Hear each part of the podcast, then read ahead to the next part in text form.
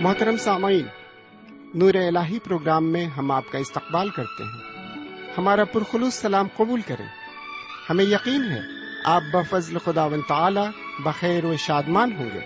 ان دنوں ہم پرانے عہد نامے سے سموئیل نبی کی پہلی کتاب کا مطالعہ کر رہے ہیں۔ پرانے عہد نامے کی دیگر تواریخی کتابوں کی طرح اس کتاب کا بھی خاص موضوع ہے، اعتقاد کامل جس سے کامرانی حاصل ہوتی ہے اور حکم عدولی مصائب لاتی ہے۔ آئیے آج کے مطالعے میں ہم خدا کے کلام کی طرف آگے بڑھیں اور احکام خداوندی سے فیض حاصل کریں۔ قبل اس کے کہ ہم خدا کے کلام میں آگے بڑھیں، آئیے سنتے ہیں ایک خوبصورت نغمہ۔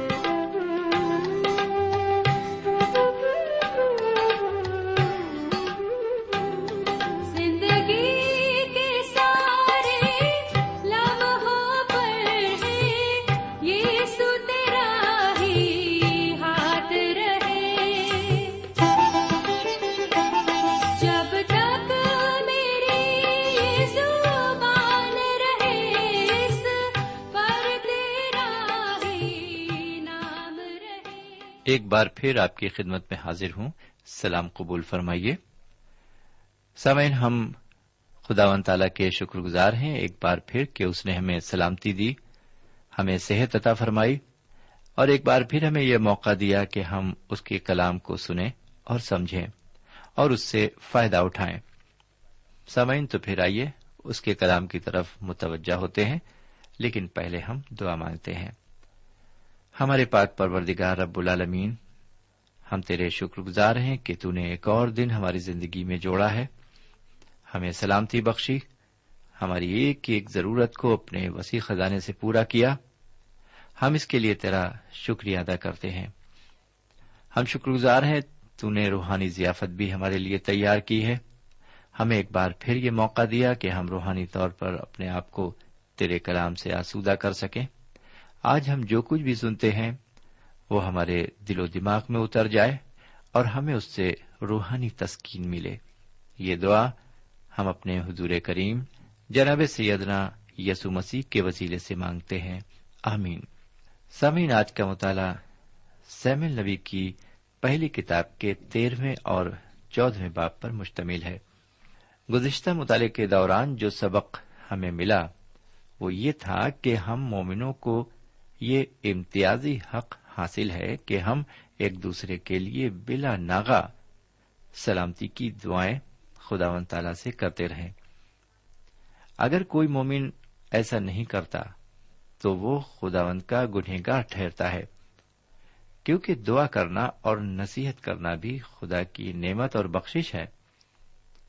سموئیل نبی اسرائیلیوں سے فرماتے ہیں, خدا نہ کرے کہ تمہارے لیے دعا کرنے سے باز آ کر خداوند کا گنہگار ٹھہروں, بلکہ میں وہی راہ بتاؤں جو اچھی اور سیدھی ہے.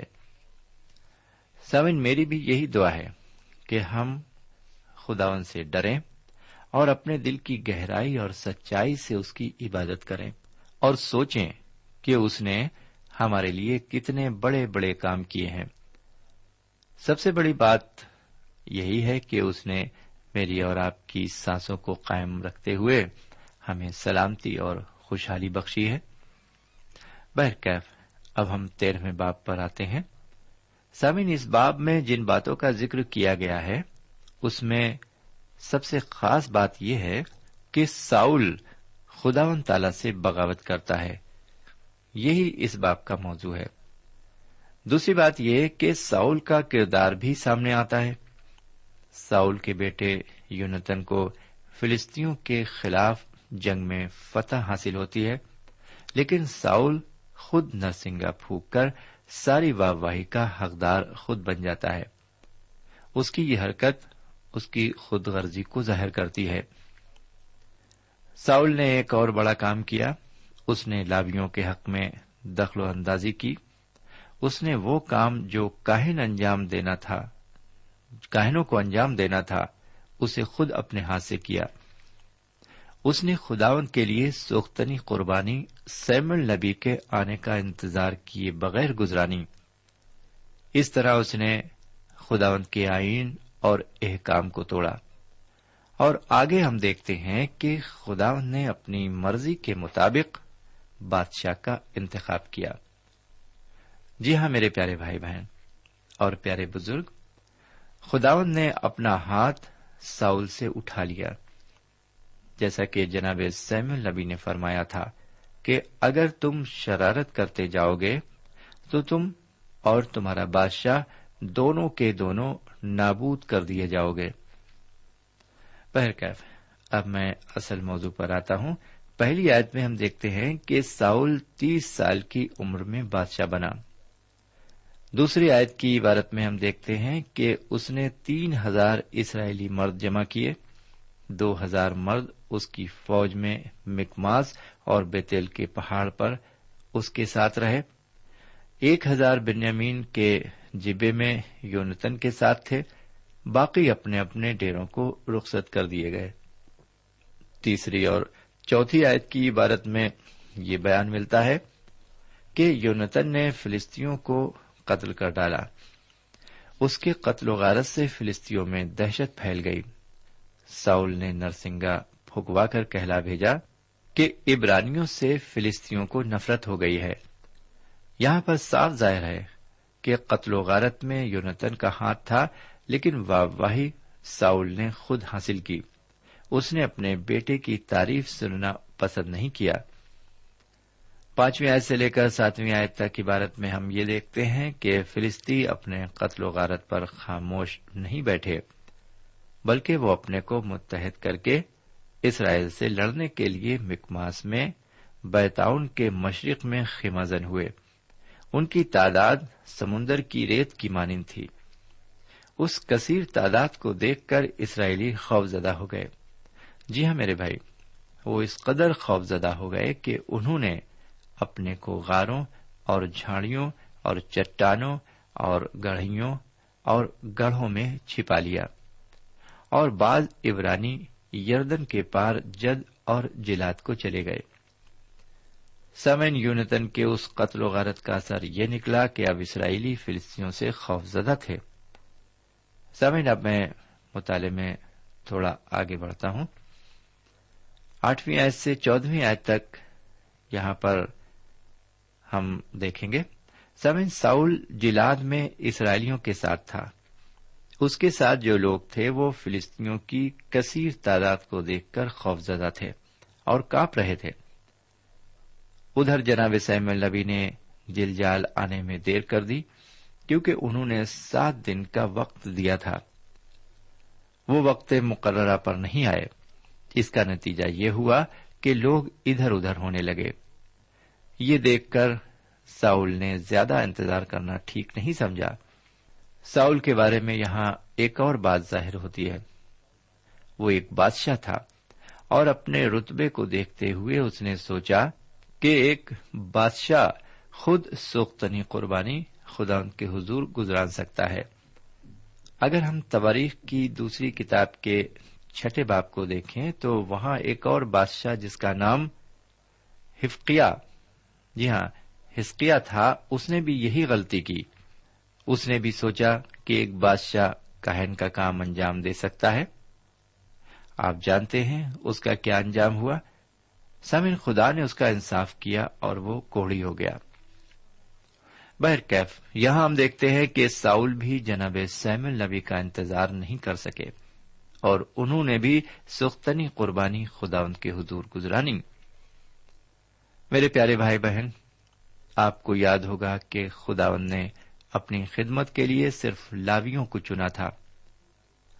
سامعین، جب حضرت سموئیل نے ساؤل سے پوچھا تو اس نے کہا کہ جب میں نے دیکھا کہ لوگ میرے پاس سے ادھر ادھر ہو گئے اور تو ٹھہرائے ہوئے دنوں کے اندر میرے پاس نہیں آیا اور فلسطی مکماس میں جمع ہو گئے، تو میں نے مجبور ہو کر سوختنی قربانی گزرانی.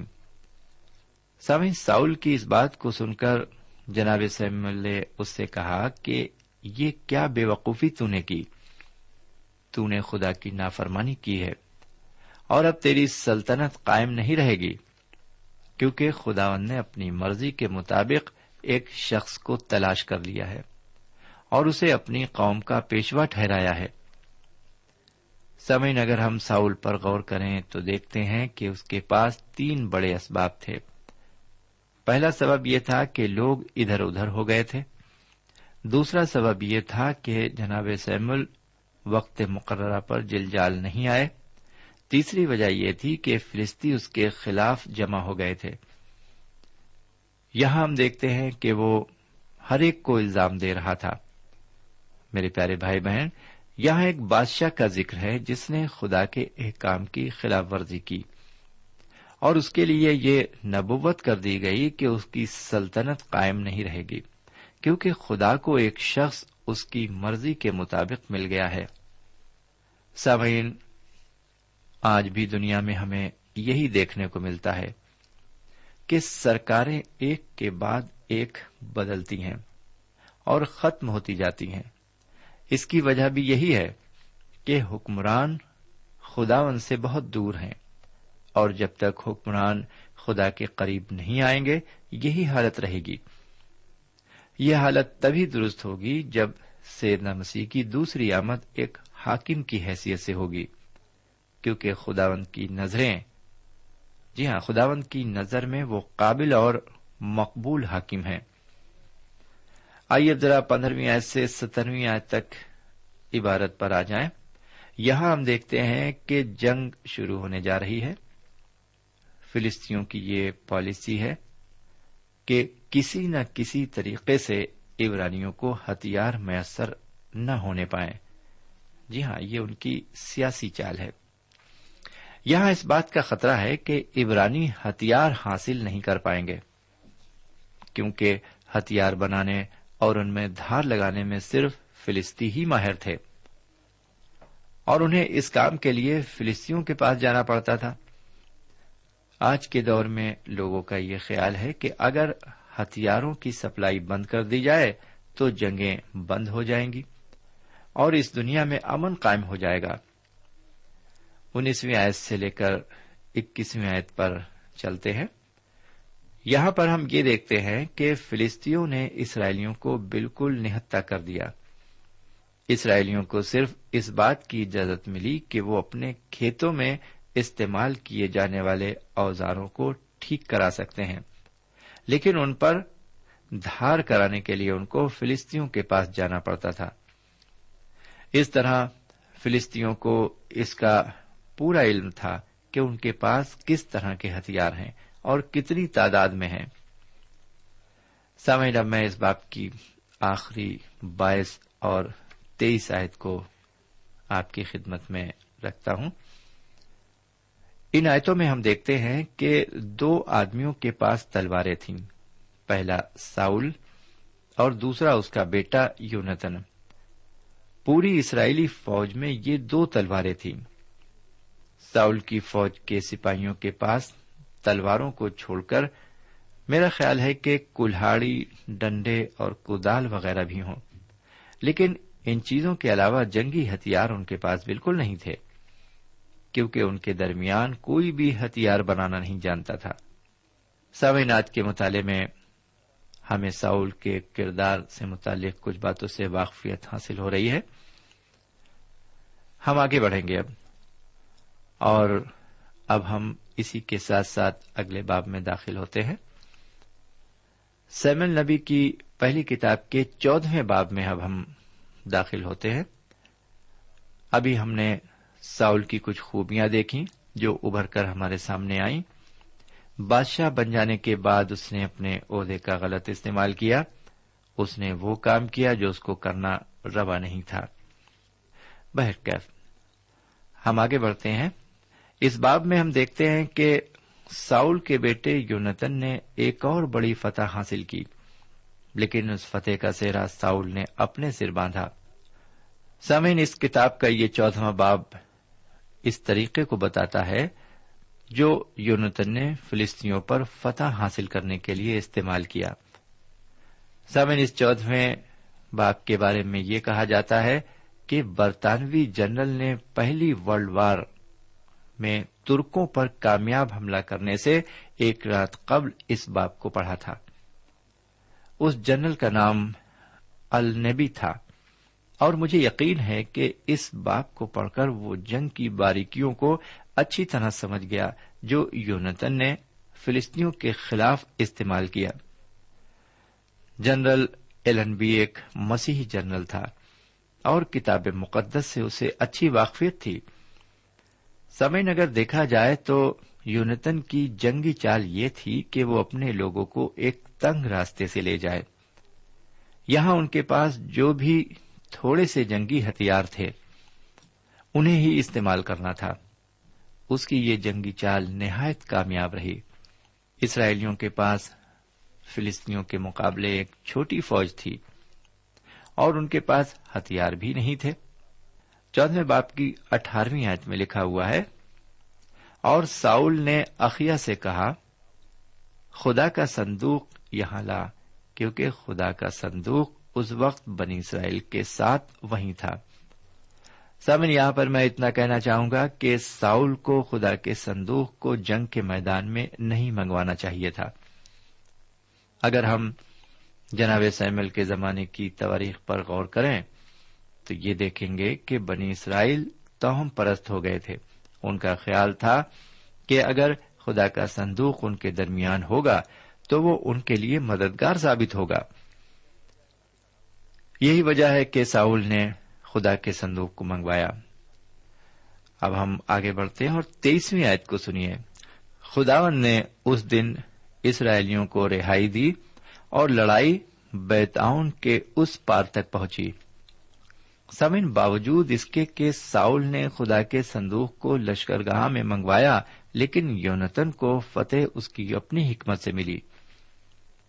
خداوند نے اس کی مدد فرمائی، لیکن یہ بہت برا ہوا کہ یہ نوجوان زیادہ دنوں تک زندہ نہ رہا۔ خداوند تعالیٰ نے اس دن بنی اسرائیل کو رہائی دی۔ ساؤل نے اپنی فوج کے لوگوں کو یہ حکم دیا تھا کہ جب تک جنگ فتح نہ ہو جائے شام تک کوئی شخص کچھ نہیں کھائے گا، لیکن آگے ہم دیکھیں گے کہ جلد بازی میں دیے گئے اس حکم کو مسترد کر دیا جاتا ہے۔ چوبیسویں آیت سے لے کر ستائیسویں آیت تک عبارت پر ہم آتے ہیں۔ ایک دلچسپ بات یہ دکھائی دیتی ہے کہ ساؤل کے بیٹے یونتن کو اس حکم کی بالکل خبر نہیں تھی کہ کوئی بھی شخص کچھ نہیں کھائے گا جب تک کہ جنگ فتح نہیں ہوتی، اور جو کھائے گا وہ لعنتی ہوگا۔ سامعین، رفتہ رفتہ ہمارے سامنے ساؤل کی اصلی صورت آتی جا رہی ہے۔ یونتن نے فلسطینیوں پر فتح حاصل کی، لیکن اس فتح کا صحرا ساؤل نے اپنے سر باندھا۔ اس نے یہ نہیں چاہا کہ اس کے بیٹے کو شہرت حاصل ہو۔ اس کی وہ مسکینی غائب ہو گئی ہے، اب اس کی جگہ اس میں حسد دکھائی دیتا ہے۔ سامعین، اگر اٹھائیسویں آیت سے لے کر تینتیسویں آیت تک عبارت پر غور کیا جائے تو ہر خاص و عام یہ ضرور کہے گا کہ ساؤل کا یہ حکم احمقانہ تھا۔ لوگ تھکے ہوئے اور نڈھال تھے، انہوں نے جنگ لڑی تھی اور فتح یاب ہوئے تھے، ان کو کھانے کی ضرورت محسوس ہو رہی تھی، اور یہاں پر ساؤل کا یہ حکم تھا کہ تب تک کوئی کچھ نہیں کھائے گا جب تک کہ وہ اپنے دشمنوں سے بدلہ نہ لے لے۔ اس کی مسکینیت بالکل غائب ہو چکی تھی۔ بہرکیف پینتیسویں آیت کی طرف ہم آتے ہیں۔ لکھا ہوا ہے، اور ساؤل نے خداوند کے لیے ایک مذبح بنایا۔ یہ پہلا مذبح ہے جو اس نے خداوند کے لیے بنایا۔ سامن، یہ بات صحیح ہے کہ ساؤل نے خداوند کے لیے مذبح بنایا اور اس نے قربانی گزرانی۔ سامن، چھتیسویں اور سینتیسویں آیت یہ بتاتی ہے کہ خداوند تعالی اس شخص ساؤل کو بالکل استعمال نہیں کر رہا ہے، کیونکہ خداوند نے اس کی مشورت کا جواب بھی نہیں دیا۔ آگے اڑتیسویں اور انتالیسویں آیت سے یہ صاف ظاہر ہے کہ ساؤل اپنے اوپر الزام لینا نہیں چاہتا۔ وہ کہتا ہے کسی اور نے گناہ کیا ہے، لیکن اس کی فوج کے لوگ کوئی جواب نہیں دیتے اور خاموشی سے کھڑے رہتے ہیں۔ وہ جانتے ہیں کہ جنگ کو یونتن نے جیتا ہے، اور اب ساؤل یہ کہہ رہا تھا کہ تحقیق کرو اور دیکھو کہ آج کے دن گناہ کیوں کر ہوا، کیونکہ کسی نے میرے حکم کے خلاف میری قسم کو توڑا ہے۔ میرے پیارے بھائی بہن، ساری فوج اس لیے خاموش رہی کیونکہ وہ جانتی تھی کہ یونتن نے شہد چکھا ہے۔ فوج کے لوگ جانتے تھے کہ وہ ایک مضبوط جال بچھا رہا ہے۔ وہ اس لیے خاموش تھے کیونکہ وہ جانتے تھے کہ وہ ان کا بادشاہ ہے۔ چالیسویں اور اکتالیسویں آیت میں یہ دیکھتے ہیں کہ لوگ خاموشی اختیار کرتے ہیں، اور اس لیے ساؤل اپنے بیٹے کو قسم توڑنے کا گنہگار سمجھتا ہے۔ آگے بیالیسویں اور تینتالیسویں آیت میں ہم یہ دیکھتے ہیں کہ قرعہ ساؤل اور یونتن کے نام پر ڈالا جاتا ہے، اور قرعہ یونتن کے نام کا نکلتا ہے، اور یونتن قصوروار ٹھہرتا ہے۔ وہ اس لیے قصوروار ٹھہرایا جاتا ہے کیونکہ ساؤل کا یہ حکم تھا کہ اگر کوئی کچھ کھائے تو وہ ملعون ہو۔ کیا اس غلطی کی سزا موت واجب تھی؟ سامعین، اس سوال کا جواب ہم چالیسویں اور پینتالیسویں آیت میں دیں گے۔ ان دونوں آیتوں میں ہم پڑھتے ہیں کہ ساؤل اس قسم کا انسان تھا کہ اگر اس کا بیٹا اس کے راستے میں آتا تو وہ اسے بھی برباد کرنے سے نہیں گریز کرے گا۔ وہ یونتن کو بڑھتے ہوئے نہیں دیکھ سکتا تھا کیونکہ وہ اس سے جلتا تھا۔ وہ ساری واہواہی خود لینا چاہتا تھا۔ اس کی ساری فوج ساؤل کی دھمکیوں کو برداشت کرتی رہی، لیکن جب یونتن کی جان پر بن آئی تو وہ خاموش نہ رہ سکی۔ سامن، یہاں ہم دیکھتے ہیں ساؤل کے اصلی کردار کو۔ آگے چل کر یہ دیکھا جائے گا کہ ساؤل کس طرح کھل کر خداوند کے حکم کو توڑتا ہے. وہ ایسا کام کرنے جا رہا ہے جو بنی اسرائیل پر مصیبت لے کر آئے گا. اگر خداوند نے مداخلت نہ کی ہوتی تو اسرائیل قوم ختم ہو جاتی. ساؤل اب اپنے کو ظاہر کر رہا ہے کہ وہ خدا کا بندہ نہیں ہے، وہ شیطان کا خادم ہے. اگلے باب میں ہم دیکھیں گے کہ ساؤل اب خداوند کا تابعدار بھی نہیں ہے، اب وہ اپنی حکمت پر عمل کر رہا ہے. اب خداوند کی روح اس سے کلام نہیں کر رہی ہے، خدا اب اس کی رہنمائی بھی نہیں کرے گا. ساؤل اب شیطان کی طرف مائل ہو جائے گا، اور ایک وقت ایسا آئے گا ایک وقت ایسا آئے گا جب وہ ایک ایسی عورت سے ملاقات کرے گا جس کا آشنا جن ہوتا ہے. سامعین، ہم ایسے دور میں مقیم ہیں جہاں پر لوگ توہم پرست ہیں، علم نجوم پر بھروسہ کرتے ہیں. سامعین، ہمیں توہم پرستی اور شیطانیت سے نکل کر خداوند کی طرف رجوع ہونا ہے تاکہ وہ ہماری رہنمائی کرے اور ہمیں ہلاکت سے بچائے. سامعین، یہاں پر آج کا یہ مطالعہ ہم روکنا چاہتے ہیں کیونکہ ہمارے پاس وقت کی کمی ہے. پروگرام کا وقت ختم ہونے جا رہا ہے. اس سے پہلے کہ ہم آپ کو الوداع کہیں، ہم آپ سے پھر یہ کہنا چاہیں گے کہ اگر آپ کو آج کے مطالعے کے ذریعے روحانی فیض حاصل ہوا ہے تو برائے مہربانی آپ ہمیں اپنی رائے سے ضرور نوازیں. ہم آپ کے خط کے منتظر ہیں. ہم شکر گزار ہیں ساتھ ہی ساتھ ان لوگوں کے بھی جو ہمیں بہت سے خط لکھتے ہیں، کئی کئی بار خط لکھتے ہیں، اور ایک بڑا گٹھا ان کے خطوں کا ہمارے پاس موجود ہے. ہم شکر گزار ہیں ان کے. میرے پیارے بھائی بہن، آپ ہمیں بھی متاثر کیجیے ایک خط کے ذریعے. خدا آپ کو برکت دے اور ہدایت فرمائے، اور آپ کی ایک ایک ضرورت کو اپنے وسیع خزانے سے پورا کرے. اب یہیں پر ہمیں اجازت دیں. خدا حافظ. سامعین، ابھی آپ پرانے عہد نامے سے سموئیل نبی کی پہلی کتاب کا مطالعہ کر رہے تھے. اس مطالعے سے آپ کو روحانی تقویت حاصل ہوئی ہوگی.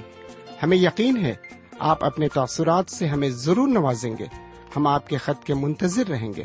ہمارا پتہ ہے: پروگرام نور الہی، post box number one five seven five, Sialkot, Pakistan. پتہ ایک بار پھر سن لیں: پروگرام نور الہی، پوسٹ باکس نمبر ایک پانچ سات پانچ، سیال کوٹ، پاکستان. اب آپ ہم سے ٹیلی فون اور ای میل سے بھی رابطہ قائم کر سکتے ہیں.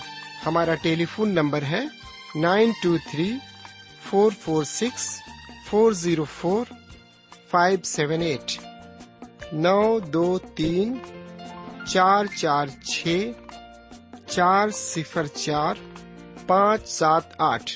ہمارا ای میل پتہ ہے N A E M three nine four nine eight hotmail dot com, N A E M three nine four nine eight hotmail dot com. ہمارے پروگرام کا وقت اب یہیں پر اختتام پذیر ہوتا ہے. اگلے پروگرام میں خدا کے کلام کے ساتھ پھر ملیں گے. تب تک کے لیے اجازت دیں. خدا حافظ.